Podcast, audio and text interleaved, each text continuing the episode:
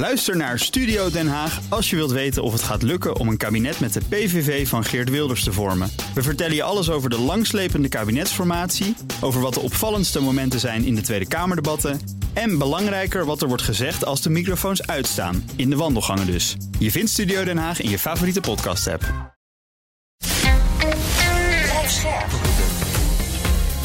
BNR Nieuwsradio. Boekenstein en de Wijk. Paul van Liemt. Als de wereldorde verandert, dan wordt het oorlog. Dat is altijd zo geweest. Nu daagt China de Verenigde Staten uit en Poetin ruikt een kans. En waar eindigt dat dan dit keer? Ja, dat gaan we gewoon uitzoeken. Samen met experts op gebieden als economie, technologie en militair terrein. Wat doet klimaatverandering en werkt de democratie nog wel? Dat zal met jullie wel weer geen opbeurend verhaal worden. Uh, ja, zoals gebruikelijk. En we gaan in gesprek met de zaal.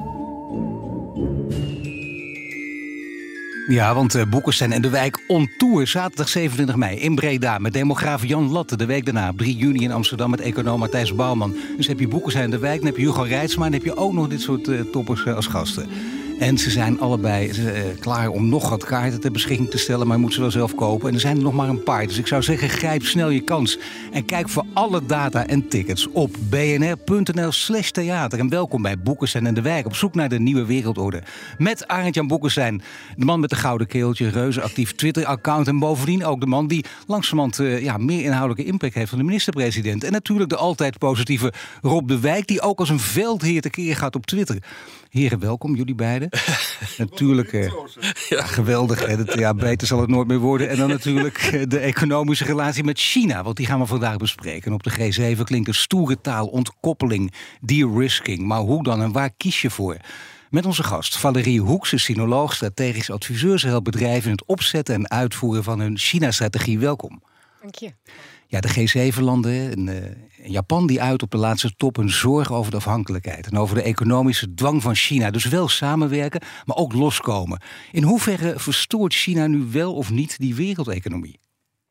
Nou, in feite is China gewoon een, een ongelooflijke belangrijke speler in de wereldeconomie. Dus alles waar vrije handel uh, verstoord wordt, uh, dat is verstorend voor die economie. En ik denk dat we heel goed moeten kijken naar China als afzetmarkt, maar ook um, als, als markt voor sourcing. He, dus er is al langer een trend gaande, bijvoorbeeld push for localization vanuit Beijing.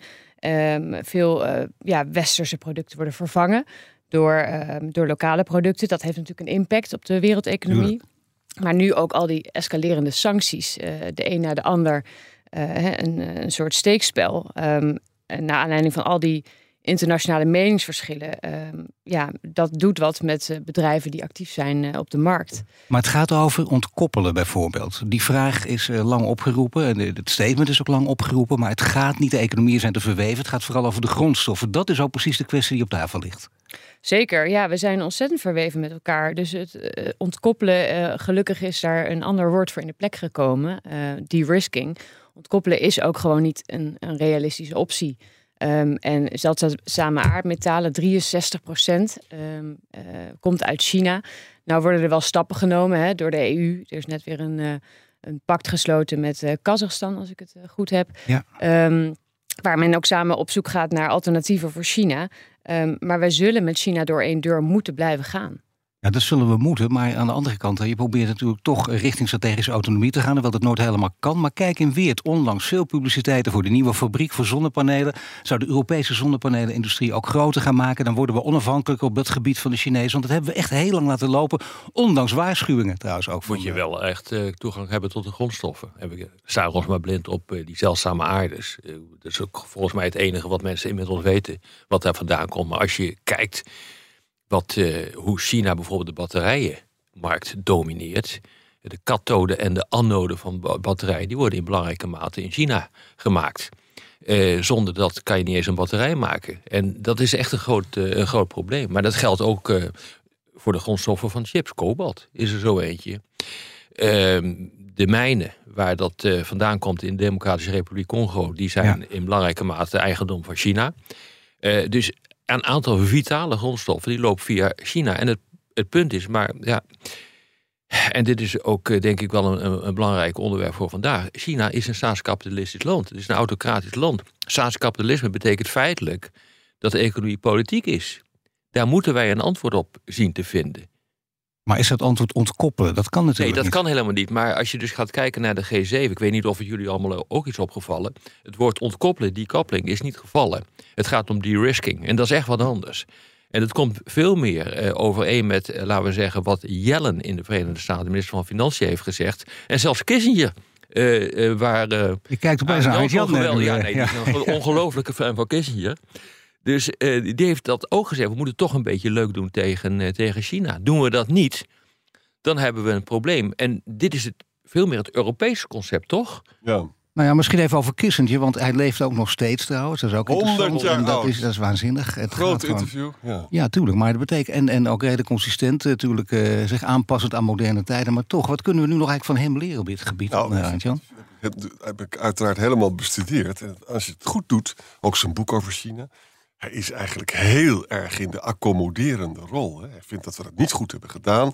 We kunnen helemaal niet zonder China. Er moet gewoon een, een deal komen. En hij, hij, hij geeft kritiek op de onvermijdelijkheidsdenkers. Die zeggen de oorlog is onvermijdelijk. Het is heel duidelijk dat het een duif is in, de, in dit dossier. Hè. Even over China trouwens. Nou ja, of een realpoliticus. Of ja, dat is waar. Ja, het is geen duif. Het is gewoon iemand die daar realistisch naar kijkt. Want we hebben het net eh, erover gehad. eh, dat we dus toch afhankelijk blijven van China. Ja, weet je, je kunt dan China wel van je afduwen. Ja. Eh, maar daarmee snij je jezelf in je eigen vingers. Ja, nou, dat is inderdaad wat ik ook zie bij bedrijven. Ehm, er zijn echt wel zorgen. Hè? Dus verschillende stakeholders binnen bedrijven kijken anders naar de situatie. eh, maken zich zorgen over hele, ehm, ja, eigenlijk basiszaken. Kan je geld nog terughalen uit China? Ehm, nu sancties in de semicon, maar wat betekent het voor onze industrie in de toekomst? Waar gaat het heen? En ehm, in die zin denk ik dat het heel belangrijk is dat je met elkaar in gesprek blijft en eh, gaat kijken van wat kan er wel. Want op het moment dat je inderdaad die deur dicht doet voor China, dan betekent dat ook vaak wat voor de bedrijven op de zeer lange termijn. Exact. Daar moeten we ook naar kijken. Twee, twee additionele dingen die ik gewoon interessant vind. Je zou dus denken dat het Westen heel erg af probeert te komen van de lithiumbatterijen. Dat is allemaal Ch- Chinees. Hè? Ja. Nou, het patent nu van die zoutbatterij is Chinees. Dat hebben de Chinezen zelf alweer gedaan. Die kunnen zonder lithium dat doen. Dus ook daar missen we het. En elektrische auto's, nou, je hebt het gehoord hè. Ja. Er komen dus allemaal Chinese elektrische auto's naar ons toe. En goedkoop. En, en goedkoop. En wij hebben zitten slapen. Gewoon zitten slapen. Ja, dat is best gek, want eh, jullie hebben vaak gewaarschuwd. Ik bedoel, Rob die schreef er gewoon eh, 30 jaar geleden al boek over. Ja. Nee, maar, Ja. ja. we, hebben, we zijn strategisch op vakantie geweest. Ja. De afgelopen eh, 30 jaar. En we hebben gedacht, nou, we zijn en blijven het centrum van de wereld. En dat is niet zo. Maar dan wil je ruw wakker schudden, maar gebeurt dat ook? Ja, dat gebeurt wel. Militair gebeurt dat door Oekraïne. En economisch gebeurt dat door, eh, door China. En eh, in één klap eh, komt men erachter van dat we, oeps, helemaal niks meer in Europa hebben. We hebben eigenlijk te weinig industrie. Geldt trouwens ook voor Amerika hoor, by the way. Eh, we hebben geen grondstoffen, want de industriële revolutie is hier begonnen in Europa. Dus we hebben alles uit de grond gehaald wat er maar in zit. Nou, er zit nog wel wat. Nu krijg je dus dat soort eh, bewegingen dat de Europese Commissie zegt van nou, als het gaat ook om chips en eh 10% van het lithium moet uit eigen bodem komen. Ja, dus 90% niet, hè? Ja, ja, heb je dat nou is ja. eigenlijk over? Dus Ja. dat soort ideeën over strategische autonomie. Ja, ik vind dat, eh, eh, dat kan helemaal niet. Je kunt wel zo autonoom mogelijk worden. En je kunt wel proberen om, nou ja, dat is, eh, dat is waar we het over hebben gehad. Je kunt wel die risken, dus de risico's zoveel mogelijk verkleinen. Maar autonoom worden, kijk het maar. Tuurlijk, maar je zit in een situatie, zeg je al, door China... waar politiek en economie eigenlijk bij elkaar komen. Dat merk je ook, Valerie, bij die bedrijven. Want inderdaad, bedrijven in impasse, de-risken, kwakkelende economie... compliance, geopolitiek... Totale paniek zou je ook bijna kunnen zeggen voor bedrijven. Maar dat kan ook goed zijn. Want dan kun je wakker schudden, erop zeggen, dat gebeurt ook. En dan kan die rol van bedrijven steeds groter gaan worden. Zijn die bedrijven zich ook bewust van de situatie... dat ze zich ook, ja, ook politiek zullen moeten gaan uitspreken? Ehm, zeker. Ehm, dat is op zich wel zo'n roze olifant in de Kamer waar niet altijd direct over gesproken wordt. Eh, ze kijken vaak heel praktisch naar de zaak. En ehm, ja, je proeft wel de, de drive en de wil om eigenlijk door te gaan. Want China is voor hen vaak een heel interessante markt. Op dit moment nog. Eh, de hamvraag die altijd wordt gesteld is van hoe behoud je nou die toegevoegde waarde? Ehm, op die Chinese markt. Ja, hè. die had ik als Als- laatste willen, maar dat geeft niks hoor. De, de hand vraagt, nee, maar beginnen nu maar volgens mij. Dat is veel beter. en Nou wat ja, is het antwoord dan? Nou, het, het is dus heel belangrijk om eh, goed te kijken naar je strategie. Hè. Je kan heel makkelijk zeggen, oké, we moeten verder lokaliseren. Want als we lokaliseren zijn we Chinezer. En dus minder kwetsbaar eh, tegen allerlei sancties of handelsbarrières. Ehm, maar dat betekent ook dat je heel veel lokaal gaat doen. Nou ja, en dan heb je natuurlijk weer risico's op eh, kopiegedrag... ehm, op kopiëringsgedrag. Dus de vraag is, hoe eh, richt je dat op zo'n manier in? En dan kijk je heel praktisch. Hè? Dus bijvoorbeeld een klant van ons waar ik nu in juni mee naar China ga. Voor COVID wilde zij een joint venture met hun partner lokaal in China. Ehm, nu zijn de kaarten volledig opnieuw geschud en kijken we op een heel andere manier naar de situatie. Maar hoe dan? Nu zeggen ze, we gaan in Thailand onze hub neerzetten. Aha. En eh, in China samenwerken. Die joint venture komt er wellicht nog steeds. Maar de afhankelijkheid van China maken ze zeer klein. Ehm, omdat je tussen Thailand en China weer handelsverdragen hebt. ehm, waar die anders liggen eh, tussen China en de EU. Maar hoe reageert China hier dan op? Nou, ehm, dat weten we nog niet. Want we hebben nog niet met deze klant eh, specifiek om tafel gezeten. Eh, in China bedoel ik dan. Maar wat je natuurlijk wel merkt, en dat is een trend. Ik ben net ook zelf weer in China geweest. Je voelt een, een trots, je voelt een, een ja, meer nationalisme, patriotisme. En dat, dat voel je echt op de straat. Dat voel je bij bedrijven. Dat wordt er ook nu met de paplepel ingegoten. Dat hebben wij niet in Europa. Nee. Dat Nee. gevoel dat ontbeert hier totaal. En dat is denk ik een enorme achterstand. Als maar je dat niet hebt. achterstand, kun je die inlopen? Gaan we dat ooit? Nee, dat kan je niet snel inlopen. Eh, Je mag hopen dat, eh, dat China door de demografische ontwikkeling achteruit gaat. Maar dat gaat ook niet morgen gebeuren. Dus eh, er zijn wel een paar bedreigingen voor China. Eh, Als je gewoon kijkt hoe hard dat gaat nu, die achteruitgang eh, eh, van de bevolking en de vergrijzing. Maar goed, er is een. Xi heeft zelf gezegd, er is een. Een mogelijkheid om iets te doen en om ons echt helemaal te positioneren van pakweg 10 jaar. Laten we zeggen, ruwweg rond eh, 2030 moet het wel gebeurd zijn. Dan moet echt China klaar zijn. Ja, gaat dat niet lukken? En de Amerikanen doen natuurlijk alles aan om dat niet te laten lukken. Door die decouplering, maar ook eh, door ervoor te zorgen dat eh, China niet die technologie krijgt en die halfgeleiders chips krijgt die ze nodig hebben voor die verdere ontwikkeling. Ja, weet je, als dat dus niet lukt, dan gaat eh, China gewoon door. BNR Nieuwsradio. Boekenstein en de Wijk. Op zoek naar de nieuwe wereldorde. Dit is Boekenstein en de Wijk. En dat programma is natuurlijk niet zonder Aartjan Boekenstein er op de Wijk. Mijn naam is Paul van Diemte. We praten met sinoloog Valerie Hoeks over China. China kondigde deze week een, verbod aan op chips van de Amerikaanse fabrikant Marken. Dat was ook groot nieuws, overal internationaal. Maar dat, is dat, eh, dat werd gezien in veel analyses als een directe tegenzet tegen Washington. Is het dat ook? Ehm, ja, dat blijft koffiedik kijken. Vanuit het Chinese narratief is dat het absoluut niet. Ehm, een paar jaar geleden hebben zij, heeft eh, de Chinese overheid de Cybersecurity Review Measures geïntroduceerd. Micron Technology is wel het eerste bedrijf ehm, dat het dupe is geworden van, deze, eh, van dit beleid. Het is natuurlijk heel moeilijk los te zien van de context waarin we nu zitten. Dus moeilijk los te zien van de context waar we zitten. En omdat het zo vaag is, op dat gebied, althans die rookwolken worden opgeworpen, dat betekent dat er meer van die verboden gaan komen in de toekomst. Daar moet je al rekening mee houden. Daar moeten in ieder geval bedrijven rekening mee houden. Nou, wat er wel wordt gezegd is dat eh, Micron ehm, een relatief laag marktaandeel heeft in China. En dat de, ehm, ja, de mogelijkheid om die geheugenchips die zij produceren te vervangen is er. Dus China kan het zich permitteren om deze stap te zetten.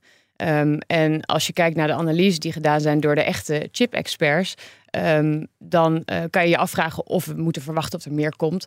Want in feite is China zeer afhankelijk van de chip-technologie eh, uit het buitenland Ja. nog steeds. Het is ook niet zo dat, eh, dat China, ondanks zijn enorme omvang en zijn enorme economie en het feit dat ze waarschijnlijk toch nummer één gaan worden in de wereld. Ik bedoel, ik, ik zie dat gewoon gebeuren. Dat kan bijna niet anders. Landen zon, zonder meer kunnen dicteren. Australië is een fantastisch voorbeeld eh, wat dat betreft. Hè. De- dus na eh, COVID, toen eh, Australië heeft gezegd van. nou, we moeten maar eens even goed onderzoek doen waar dat virus vandaan kwam. De Chinezen zeiden, oh, dat willen we niet. Ja. Ze hebben steun betuigd, de Australiërs, aan wat er gebeurde in Hongkong. Dat willen de Chinezen. Dus er kwamen, er kwamen sancties in de richting handelsbeperking, in de richting van Australië. Hout, kolen, gerst, ga zo maar door. Het gevolg daarvan eh, was dat uiteindelijk dat allemaal weg is geëpt. Want die Australiërs zeggen van oké, dan exporteren we het wel naar anderen. En dat is gebeurd. En alles is weer opgeheven. Dus dit is een overwinning, om het maar zo te zeggen, voor het nietige Australië in vergelijking met China. Dus het is niet zo eh, dat, eh, dat eh, China ook andere landen zonder meer eh, op eh, onder druk kan zetten. Want dat schaadt hun economische. Maar dan kunnen we als Europa hiervan leren. Daar kijken we naar, we Dat zien wat er gebeurt. Nou, en wij we- leren niet zoveel hoor in Europa. En wij kijken hier niet naar. En volgens mij, ik heb dit verhaal over Australië nog nergens ge- eh, gehoord en gezien hoor. Eerlijk. Maar zitten ze niet bij jullie in de theaterstand? De mensen die hierover gaan, die dit Nee, willen horen, luisteren, die hier niet naar komen? een leuke avond willen hebben. ja, maar er zit niet, zeg maar, er zit niet halve kabinet aan tafel. Hè? Maar dat, ja, ik, dat vind ik toch wel opmerkelijk. Het is gewoon, ja, die discussies vinden gewoon hier niet plaats. Maar even de andere kant van de boot. Hè? Ehm, dat artikel van Neil Ferguson, wat ik heb gelezen voor, dit, om te, voor de voorbereiding, dat is wel grappig. Die gaat de andere kant op. Hè? Die zegt dat het met China niet goed gaat. En die heeft, hij mag praten over alle opstanden in het verleden. Het begint met de Taiping Rebellie, weet je, in het midden van de 19e eeuw. Het is natuurlijk waar dat het opmerkelijk is hoe, hoe, hoeveel groei er is geweest en hoe lang economische historici verbazen zich daarover. Gaat nu minder goed. Is er een argument denkbaar dat het nu gewoon toch vast gaat lopen? Dus een vastgoedcrisis, de COVID-ellende waar mensen kwaad zijn over de legitimiteit van het systeem. Kan je daar iets over, iets over zeggen?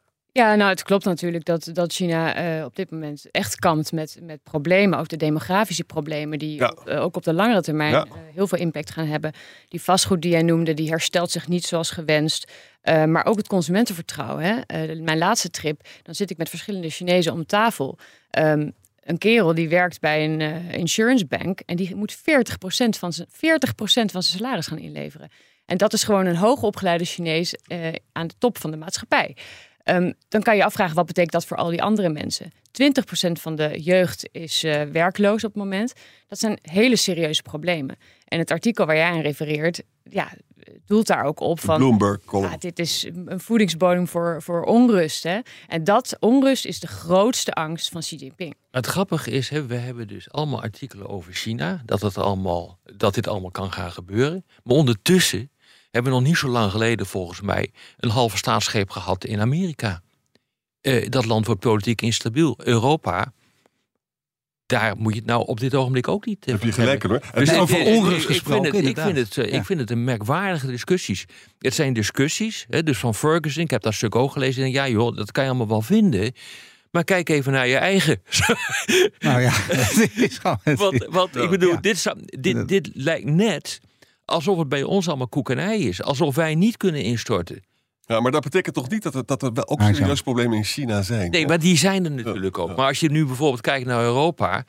eh, De, de, de, de, de Russen hebben nu economische groeicijfers en inflatiecijfers waar Nederland jaloers op kan zijn. Ja. Het is, jongens, eh, dit ligt echt een stuk complexer dan eh, veel mensen denken. Nee, natuurlijk. Maar dan een vraag hierover. Weet je, ik heb heel veel Chinese studenten. Hè, op dat, eh, en ik moet je eerlijk zeggen, het is moeilijk voor mij om met ze te spreken. Omdat ze, hun ouders hebben hele hoge banen in Beijing. En die zijn doodsbang dat hun dochter lief iets naars over Xi zegt. Dus het zijn een soort beeldingsburgers die ik heb. Ik, weet je, dus ze kunnen fantastisch piano spelen. Maar over politiek pra- wordt er niet gesproken. nou, ik heb naar jouw TED-lezing geluisterd. Vond ik ontzettend leuk. Je weet er echt heel veel van. Hè? Vaak En ze spreekt Chinees, hè, er even Ja, duidelijk bij. ze Dat, dat, ja. dat scheelt Ja. wel als je contact wil hebben met Ja, Chinezen. zij heeft echt Ja. verstand ervan. Vaak wordt er wel gezegd van... Het is, Ja, nee, nee, voor de duidelijkheid, dat hadden we nog niet in de ja. gaten. Je spreekt ook over Confucius. Hè? Kan je nou op- en je zegt ook dat dat nog heel springlevend is. Kan je op basis van die Confucius-gedachte een argument maken van... Ja, het is toch echt collectiever dan bij ons. En dus zijn ze ook bereid om meer shit van de regering te accepteren dan bij ons. Nee, dat is zo. Al voel ik wel, al lijk ik wel Ja. te kunnen voelen dat die stretch er wel een beetje uit is. Ehm, nee, het, het klopt dat er wordt ook echt van ieder individu eh, verwacht dat ze een steentje bijdragen aan dat grote doel waar China naartoe gaat. Ehm, en dat, dat, dat zie je om je heen. Als je op de straten loopt eh, in het hippe Shanghai-centrum, dan zie je zelfs op de bloembakken zie je slogans staan Mhm. geschreven. Ja. Hè, eh, die, die jou moeten, eraan moeten herinneren wat, je, wat jouw rol is in deze maatschappij. Je bent een onderdeel van een veel groter geheel. Jij persoonlijk doet er eigenlijk niet zo heel veel toe. Althans, je hebt niet zoveel te willen. Ehm, maar er komt nu een nieuwe generatie aan. We hebben die white paper protest gehad. Dat zijn allemaal jonge, hoogopgeleide mensen. Die dus nu op de bank thuis zitten. Ehm, nou, ik zou zeggen... 20 procent, hè? 20 procent. Een youth bulge. Ja. Maar die worden dus wat individualistischer. Die gaan meer dus onze kant op. Maar dat is heel interessant. Hè? Die worden individualistischer. Terwijl wij zelf, bij ons gaat het steeds meer over samen. En wij moeten ook begrijpen dat we in collectieven moeten gaan denken dat het zo niet meer kan. Dus het gaat er bij ons net de andere kant op. Dat staat op gespannen voet met elkaar. Ook Worden we, worden we dadelijk straks allemaal staatskapitalisten? Nou, ik denk dat, dat de mate waarin wij collectivistisch überhaupt zouden kunnen worden, is wel van een heel ander niveau. Kijken. Ehm, Maar het is wel handig. Eh, Jij zei net van ze hebben een richtingsgevoel. Ze weten waar. nee, daar ben ik Vraag eens. eventjes eh, bij de kappen bij van spreken als je daar komt. eh, wat de richting is van een land als Nederland of van Europa. Ja. Eh, ze hebben geen idee. Nee, maar dat is ook het probleem. En dat is misschien wat ik ook even wilde aan, ehm, Mhm. aanvullen. Kijk, die economische problemen. Wij denken meteen, oh, net zoals met COVID toen. Oh mijn god, China is in crisis. Ja. China denkt op de zeer lange termijn. Ja. Zij denken verder vooruit. Dat zouden wij ook eens moeten gaan En diep in de geschiedenis. En diep, Ja, in, de en diep in de geschiedenis. geschiedenis. Ja. Hè, en zij zien deze economische eh, malaise die er nu op hen afkomt ook als een hobbel die ze over moeten Ja. om te kunnen bereiken wat ze moeten bereiken. En nog even die 20%, dat is inderdaad geen youth bulge. Want je hebt dus een vergrijzende, hele vergrijzende. Dus er zijn niet zo verschrikkelijk veel jongeren. Ze zijn natuurlijk ontevreden, ze zijn werkloos. Maar dat hoeft niet noodzakelijkerwijs te betekenen dat je dus eh, een situatie hebt als het Midden-Oosten, waar je dus wel een youth bulge hebt. Omdat je daar hele jonge bevolking Ja. hebt. Ja? Nee, dat is, dit zijn vooral mensen die ook gewoon niet meer alles willen doen. Hè, dus ze worden individualistisch. Ze krijgen meer noten op hun zang. Ze zijn eh, internationaal georiënteerder. En ja, let wel, dat is nog steeds maar een heel klein deel van de bevolking die toegang heeft tot dat internationale eh, netwerk. Ehm, maar die mensen die willen niet meer ehm, eh, de blue-collar worker zijn. Ja. Ehm, en die willen gewoon ook goed betaald krijgen, vooral in die grote steden. Dus hebben- er is een mismatch. We Maar hebben wat mij we opvalt, en de- daar kan jij. we meteen één zeggen. naam die we nog niet genoemd hebben. Dat zeg ik even als tier ook nog even op. Voordat jij eh, gaat rustig je gang. Maar de- die naam moeten we even noemen. En die naam is? Nee, dat doe ik zo. Ja, ja. Nee, maar wat ik opmerkelijk vind, is dat als je kijkt hoeveel Chinezen bijvoorbeeld in de Verenigde Staten hebben eh, eh, gestudeerd. Nou, kennelijk zit er eh, ook een heleboel bij Arend Jan. Dat echt zo. Die gaan allemaal weer terug. Die gaan allemaal weer terug. Ja. Ja. Het grappige is, eh, volgens onze belevingswereld zou je zeggen, want die mensen blijven allemaal hier, want het is hier een stuk beter. En dat is niet zo. Ja. Waarom gaan ze terug? Omdat er met de, met de paplepel, en dat betekent ieder geschiedenisboekje vanaf het moment dat je kan lezen, gaat over China als centrum van de wereld. Dat zit diep in de vezels van al die Chinese mensen. Zelfs als je verleid wordt door alle, alle verlokking uit het Westen. Nou, ehm, ik denk dat het eh, heel moeilijk is. Eh, daar heb je echt jaren voor nodig om een heel perspectief eh, te kunnen draaien. Ehm, ik geloof wel, ik heb zelf ook heel veel Chinezen hier in mijn bedrijf in Nederland gehad. Een enkeling gaat niet terug. Ja. Ehm, en dat zijn ja, de zeer uitgesproken types. Maar het grappige is wat, eh, wat jij net zei, Paul. Ja. De verlokkingen van het Westen. Ik ben, je, je noemde net Shanghai, ik ben daar ook tegen keer geweest. Eh, verlokkingen van het Westen? Ja. Eh, in Shanghai? Of in Beijing? Ja, nee, eens. Dus eh, ehm, China is waar het, waar het gebeurt. Hè? En dat is ook echt zo. Dat is nog steeds zo. Ja. Hè, dus het Ja. is ook niet. Wij lezen natuurlijk in de media nu met name negatieve verhalen over China. Maar China bruist nog steeds. Ja. Mensen, hè, ik zit gisteren in een call met Chinezen. die zijn altijd bezig met morgen. Er zit een enorme drive in die Chinese ondernemers. Maar ehm, het speelveld wordt steeds onzekerder. En dat maakt het ook voor Chinese ondernemers, private ondernemers, steeds moeilijker. Dus wij helpen bijvoorbeeld ook ondernemers die hier een hub willen opzetten. Om enerzijds vertrouwen te wekken richting hun Europese partners. En anderzijds ook een soort van backup te hebben. Ja, dus één naam dus nog niet genoemd. En dat gaan we nog niet doen hier op de radio. Dan moet u naar de podcast luisteren. Want op de radio ronden we af. De podcast gaan, we langer door met luisteraars. Het komt het goed uit, hè? Luister op de radio. Dan verwijs ik naar boekensteindewijk.nl of uw favoriete podcast app. En we gaan nu de vragen behandelen. eh, maar we zijn wel belangrijk natuurlijk naar, eh, naar iemand die, die niet onbesproken kan blijven. Namelijk Wopke Hoekstra, minister van Buitenlandse Zaken. Deze week in China om te praten over ASML. En we praten over chips, dat is heel belangrijk. Hebben we allemaal gedaan op de radio. We willen het nu in de podcast er graag over doorgaan. Want Nederlandse bedrijven die zijn toch al lang ja, verwikkeld in die chipoorlog. Valerie. Ehm, ja, nou, ASML is natuurlijk een hele specifieke case. Eh, zij zijn echt wel de koploper in die industrie. Ehm, eh, maar het klopt, daar hebben ze, eh, ja, zijn ze diep verweven met de, in de Chinese markt. Wij werken ook voor andere partijen in die markt. En ja, daar is nu gewoon niks mogelijk. Dus eh, we hebben daar ook met elkaar gekeken van kunnen we nog iets? Kunnen we nog leveren aan China? Daar is een catch-all vanuit de Nederlandse overheid. No go. Nou, Is alleen- alleen over Hoekstra gesproken. Precies. De berichten eh, over hoe dat gegaan is. En ook bij de persconferentie zijn wel interessant. Hè? Waar hij met zijn Chinese ambtgenoot heeft eh, gesproken. Ja, en, en eh, het is ook typisch Nederlands om eh, China voor de laatste keer te waarschuwen. En eh, in dit geval ging het eh, over spionage. Eh, ja, dat wordt gewoon even rechtgezet. Hè? Dat was denk ik, eh, Valerie, toch een aantal jaar geleden ook onmogelijk. eh, dat zo'n, eh, wie, wie is het ook weer, Qing Gang, hè? De- Tingang, ja. Ja. jij kan dat beter uitspreken. Ehm, ja, die, die, gewoon, Ontkend, die gewoon zegt van hou even op met dat gezeur. ergert Ja. me. Het assertieve. Ja. En wat ik ook interessant vind, want de Wopke Hoekstra kon dus helemaal niet praten kennelijk over ASM. Er stond een zinnetje in NRC Handelsblad, daar richt, richt ik me dan maar op van ja, dat is allemaal nog niet uitgekristalliseerd. Daarmee bedoelen ze, ja, wij mogen van de Amerikanen niks, dit is gewoon muurvast. We zijn gewoon een vazalstaat op dit punt. Hè? Viel echt op, hij zei echt niks inderdaad. Hij bij zei alles, niks. bij alles, ik kan niks zeggen. Ja, Nee, maar hij kan ook niks zeggen. En eh, ASML is te groot voor Nederland. ja, Dat is het hele probleem. En deze regering denkt eh, dat eh, wij dit allemaal wel even kunnen doen. En ik hoorde ook nog eh, de minister zeggen van nou, in de aanloop naar besluiten over ASML, Nederland laat zich niet le- les nemen. Ik, ik viel bijna van mijn stoel af Ja. van, van het lachen Ik toen ik dat ja. hoorde. Natuurlijk laat je de les lezen door Amerika. Sancties heet dat. Ook op tegen bondgenoten. Maar dat geldt ook voor, voor China. Ik bedoel, als je echt gewoon Nederland wil dwarszetten, dan trek je het of als Amerika of als China toch gewoon landingsrechten van, eh, eh, van de KLM in. Om maar eens wat eh, te noemen. Ik kan er nog wel 200 bedenken. Ja, maar het is wel heel belangrijk om je te realiseren dat Nederland binnen de EU eh, de één na grootste handelspartner is Ja, van China. ja. En wat China niet wil, is dezelfde richting op met de EU als dat het nu opgaat met de VS. Hè, dus het is een balans die ze zoeken. Ja. Dus ja, ze zijn assertief, maar ze hebben ook niet echt heel veel stok om mee te slaan. Eh, want ze zijn gewoon zeer afhankelijk van, van ASML. Ja. Ehm, dus ze, ze balanceren met elkaar. En dat gesprek dat was ook voelbaar. Ze liepen allebei op eieren. Ja, we, we kunnen wel even onze frustraties uiten. Maar ja, het zit gewoon vast. Nou ja, wat ze wel kunnen doen, is bijvoorbeeld eh, eh, de Duitse auto-industrie gebruiken als een, eh, als een machtsmiddel om ervoor te zorgen dat Duitsland geen deal sluit met Taiwan over de plaatsing van een grote chipsfabriek van, A, eh, van ehm, eh, TSMC in Dresden. in Dresden. Eh, Dus dat kunnen ze weer wel doen. Het is dus echt gewoon een machtsspel.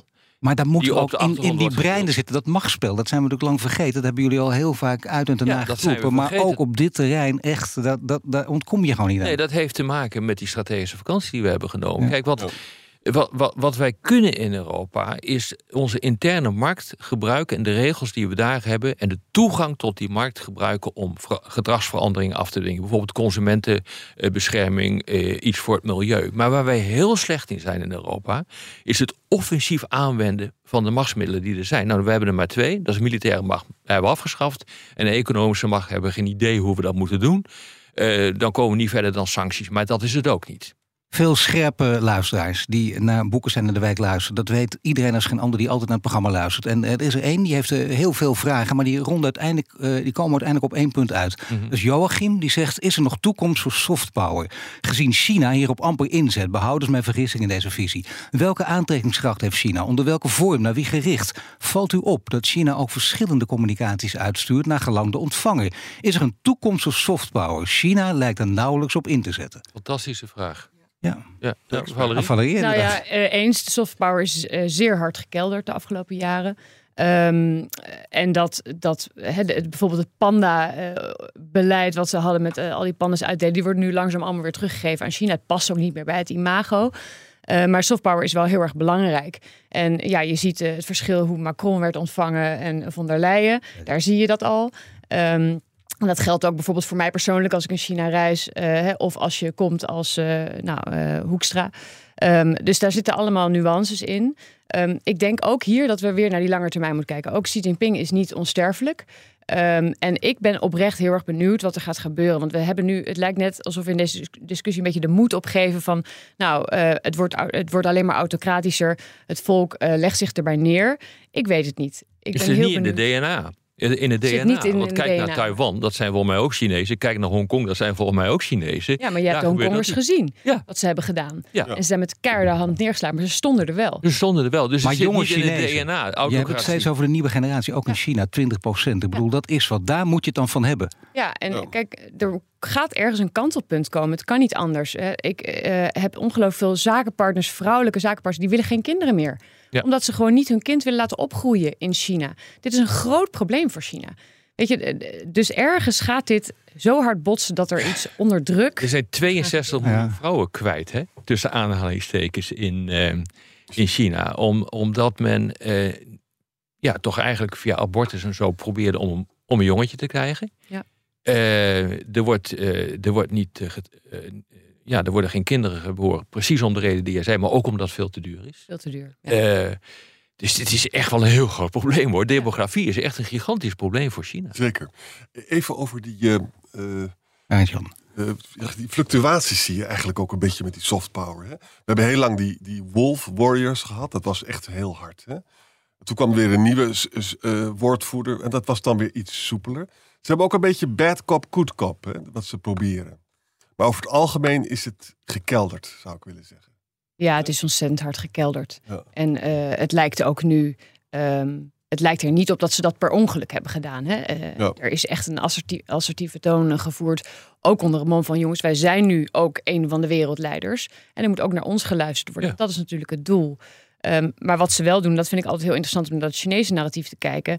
Daarin is bijvoorbeeld de rol van de VS 380 graden gedraaid. Ja. Hè? Er is vorige week een artikel geschreven door eh, de Foreign Ministry eh, in China. Ik weet niet of jullie dat hebben gezien. Eh, zeer goed geschreven. Waarbij eigenlijk een opsomming staat van de rol van VS als je het hebt over dwangeconomie. Eh, sancties die zij jegens Cuba, Iran, Venezuela, noem maar op, hebben Heel afgekondigd. slim. Ja. Want dan raken ze ook een, eh, een snaar bij de Europeanen. Ja, maar ook Ja, die bij lezen het niet hoor. hun eigen Wij volk. lezen niks. Maar ook bij hun eigen volk. Ja. Maar, maar weet je wat, de Amerikanen met hun sancties hebben ons uit Iran weggejaagd en zo. Dat is een, een rode draad in dit programma. Dat, daar zijn Europese multinationals kwaad over. Hè? Zeker. Een vraag van Wissel, die gaat ook een beetje deze kant op. We gaan het over Europa hebben, waar er inderdaad verdomd weinig gelezen wordt. Misschien heeft het met onderwijs te maken erop, maar dat is weer voor een, voor een heel andere podcast. Wissel die wil weten, voorheen leek de tendens te zijn dat de EU zou moeten kiezen tussen de VS en China. Een middenweg leek niet mogelijk. Nu lijkt het anders en lijkt de middenwegstrategie van de EU als winnaar uit de bus te komen. Hoe is dit te verklaren? Tenminste, Ja. als je hier ook achter staat. Sinds de G7, Rob. van, maar dat is nog maar anderhalve week geleden, zou je die eh, conclusie kunnen trekken. Eh, Ja. Maar we praten hier echt, eh, wat Valerie ook zegt, op eh, lange termijn beleid. Het hangt er echt helemaal vanaf hoe Europa zich gaat ontwikkelen, hoe Amerika zich gaat ontwikkelen, hoe China zich gaat ontwikkelen. Dit is, hier, hier valt op dit ogenblik echt gewoon geen zinnig woord over te zeggen. Ja, Nou, zou, misschien wel, Arend-Jan. nou ja, je zou Nou, kunnen, misschien wel, maar ik niet. Ja. nou, je, kijk, je kunt scenario's maken hè, van eh, de verwevenheid van Europa met China is nog groter dan met Amerika met China. Maar ook voor Amerika is er een grote verwevenheid. Hè? Nou, een goed scenario zou zijn dat de Amerikanen dat beseffen en dat we een oorlog kunnen vermijden en dat we echt de-risken en niet kunnen ontkoppelen. Hè? Slecht scenario is dat we met z'n allen gewoon een oorlog inlazeren op een blokkade en dan dondert alles in elkaar. En dan worden we Ja. allemaal heel erg arm, inclusief jij. Ja, nou dankjewel. Arjan. we ik zijn word een beetje moeten oppassen dat we hier niet zagrijnig eh, uit het gesprek gaan komen. Valerie, kun jij nog een, een, een handschoen opwerpen waarvan je zegt, nou, ik, ik hoor dat dit een bepaalde kant op gaat. We worden hier een beetje treurig van, maar er, er schijnt altijd ergens licht.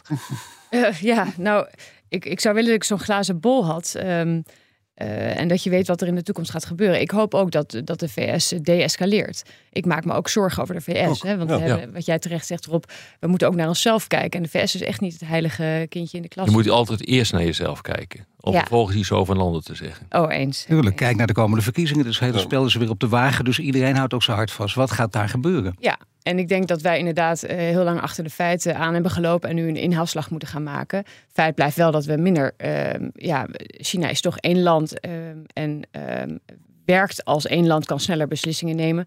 Ik ben wel blij verrast te zien wat er is gebeurd na de inval in de Oekraïne. Hoe eh, snel wij onder druk toch tot beslissingen kunnen komen. Ik hoop dat dat ook gaat lukken voor onze langetermijn investering in onze economie. Maar wat ik erg interessant vind, jij gaat nu met jouw zakenpartner naar Thailand. Dat zegt al heel veel. Hè? Vietnam, eh, Apple heeft daar fabrieken gekocht.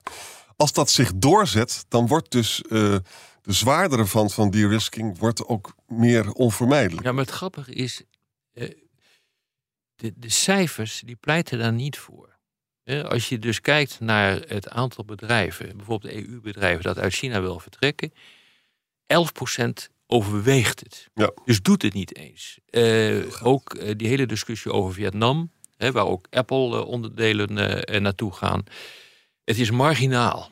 Nee, Eh, het hele idee van eh, reshoring en nearshoring van nearshoring van de Amerikanen, dus bedrijven halen en die parkeren in landen als Mexico, het werkt niet echt. Het enige voorbeeld eh, wat gewerkt heeft is Taiwan. Interessant genoeg. Die heeft het voor elkaar gekregen om bedrijven uit China terug te halen. Ja. Ja. Eh, nou, dat is een heel ander verhaal. Maar Ja. het, eh, het, het, ja, het, het, er zijn ideeën, er zijn beelden en die worden niet gestaafd door de feiten. Neem bijvoorbeeld Volkswagen. Volkswagen verdient ongelooflijk veel geld in al die fabrieken in China.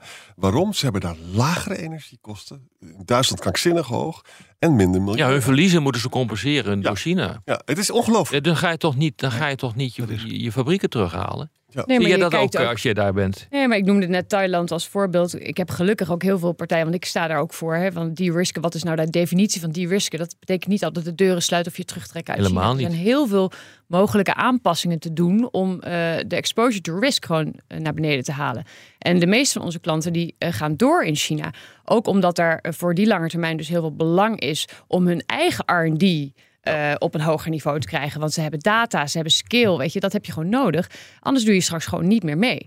Ehm, dus dat besef is er. En ehm, ja, eh, ik denk dat we ook niet moeten onderschatten dat het hele ecosysteem wat China heeft opgebouwd, niet zomaar eh, ook in Thailand of in Vietnam of in Indonesië aanwezig is. Dus het is heel erg afhankelijk van in welke industrie zit je. Ja, en kan je überhaupt iets verplaatsen of vervangen? Jan Paul, eh, een van onze luisteraars hier, die hoort het over een andere boeg. En die denkt, kijk, hier kan de EU misschien wel gaan winnen. Namelijk, China heeft het Confucius Instituut ingezet als cultureel middel om wereldwijd invloed te krijgen. Hij zegt dat is niet echt een hit. De Chinese cultuur is geen exportproduct. Ja, klopt. VS is wereldwijd gehaat. De EU is cultureel sterk, waar reputatie oké is. Een cultureel machtsmiddel niet een kans zo. voor de EU. En zou Europa niet nog eens een cultureel machtsmiddel in kunnen zetten? Nee, Rob. de EU is het Westen.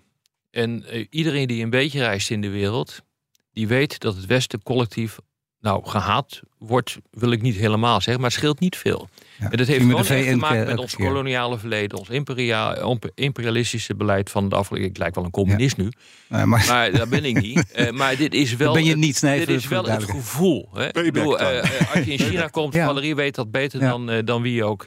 Dan wordt er gesproken over de eeuw van vernedering.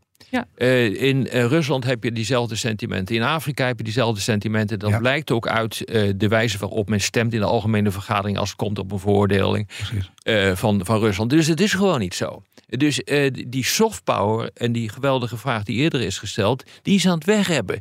En realiseer je dat landen ook graag bij de winnaar willen horen. En je ziet dus nu ook dat landen neigen naar wat, wat wel wordt genoemd de Beijing-consensus. Ja. Het is toch eigenlijk een consensus van autocratie en staatskapitalisme. En die staat tegenover de Washington-consensus. maar van dit eh, is van wat, hardcore, hardcore eh, ehm, ehm, ja, hoe, noem het, hoe zou je het willen noemen? Economische vrije markt, vrije markt. Het is echt wat anders. Maar Valerie, de eeuw van vernedering, bovendien, dat is echt dubbel dan natuurlijk. En natuurlijk ook payback time, alles bij elkaar. En dan denk je ook, ja, wat kun je hier dan nog eh, tegenover stellen? Nou, misschien dan toch dat ene lichtpuntje. Eh, als je zelf door de straten eh, in China loopt, dan voel ik mij eh, een Europeaan en ben ik blij dat ik geen Amerikaan ben. Ja, Dus ik daar ook. zit nu echt een heel groot nuanceverschil. Ja. En daar kunnen we wel ons voordeel uit halen. Ehm, en als je met iets komt, want ik heb nu ook deze week had ik een meeting. Er wordt gewoon vanuit drie kanten vanuit China getrokken aan die technologie voor afvalverwerking. Ze hebben ons echt nog op heel veel vlakken hard nodig. En als we nou een keer leren om niet alleen naar onszelf te kijken of vanuit ons eigen perspectief te denken en slim eh, samen te werken met de Chinezen, dan denk ik echt dat we hier eh, voordeel uit Ja, je moet je relatie ontideologiseren. En voor Europa is dat echt een probleem. Want wij zien ook waarden als exportproduct. En je, je moet, volgens mij, moet je daar eens heel goed over nadenken in hoeverre dat nog mogelijk is. Nou, dat is toch heel mooi. Ik het bijna onbegrijpelijk dat het gelukt is. We zijn met een lichtpunt geëindigd. Nou, dankjewel. dank jullie allemaal. Dit was Boekensijn in de Wijk. Namens Arend-Jan Boekensijn er op de Wijk zeg ik dank voor het luisteren. Speciale dank aan Valerie Hoeks, sinoloog en strategisch adviseur van bedrijven die zaken doen in of met China. En een fijn weekend. Ook Thomas van Zeil vind je in de BNR-app. Je kunt live naar mij luisteren in Zaken doen, de BNR-app met breaking news, het laatste zakelijke nieuws en je vindt er alle BNR-podcasts, bijvoorbeeld Het Nieuwe Geld. Download nu de gratis BNR-app en blijf scherp.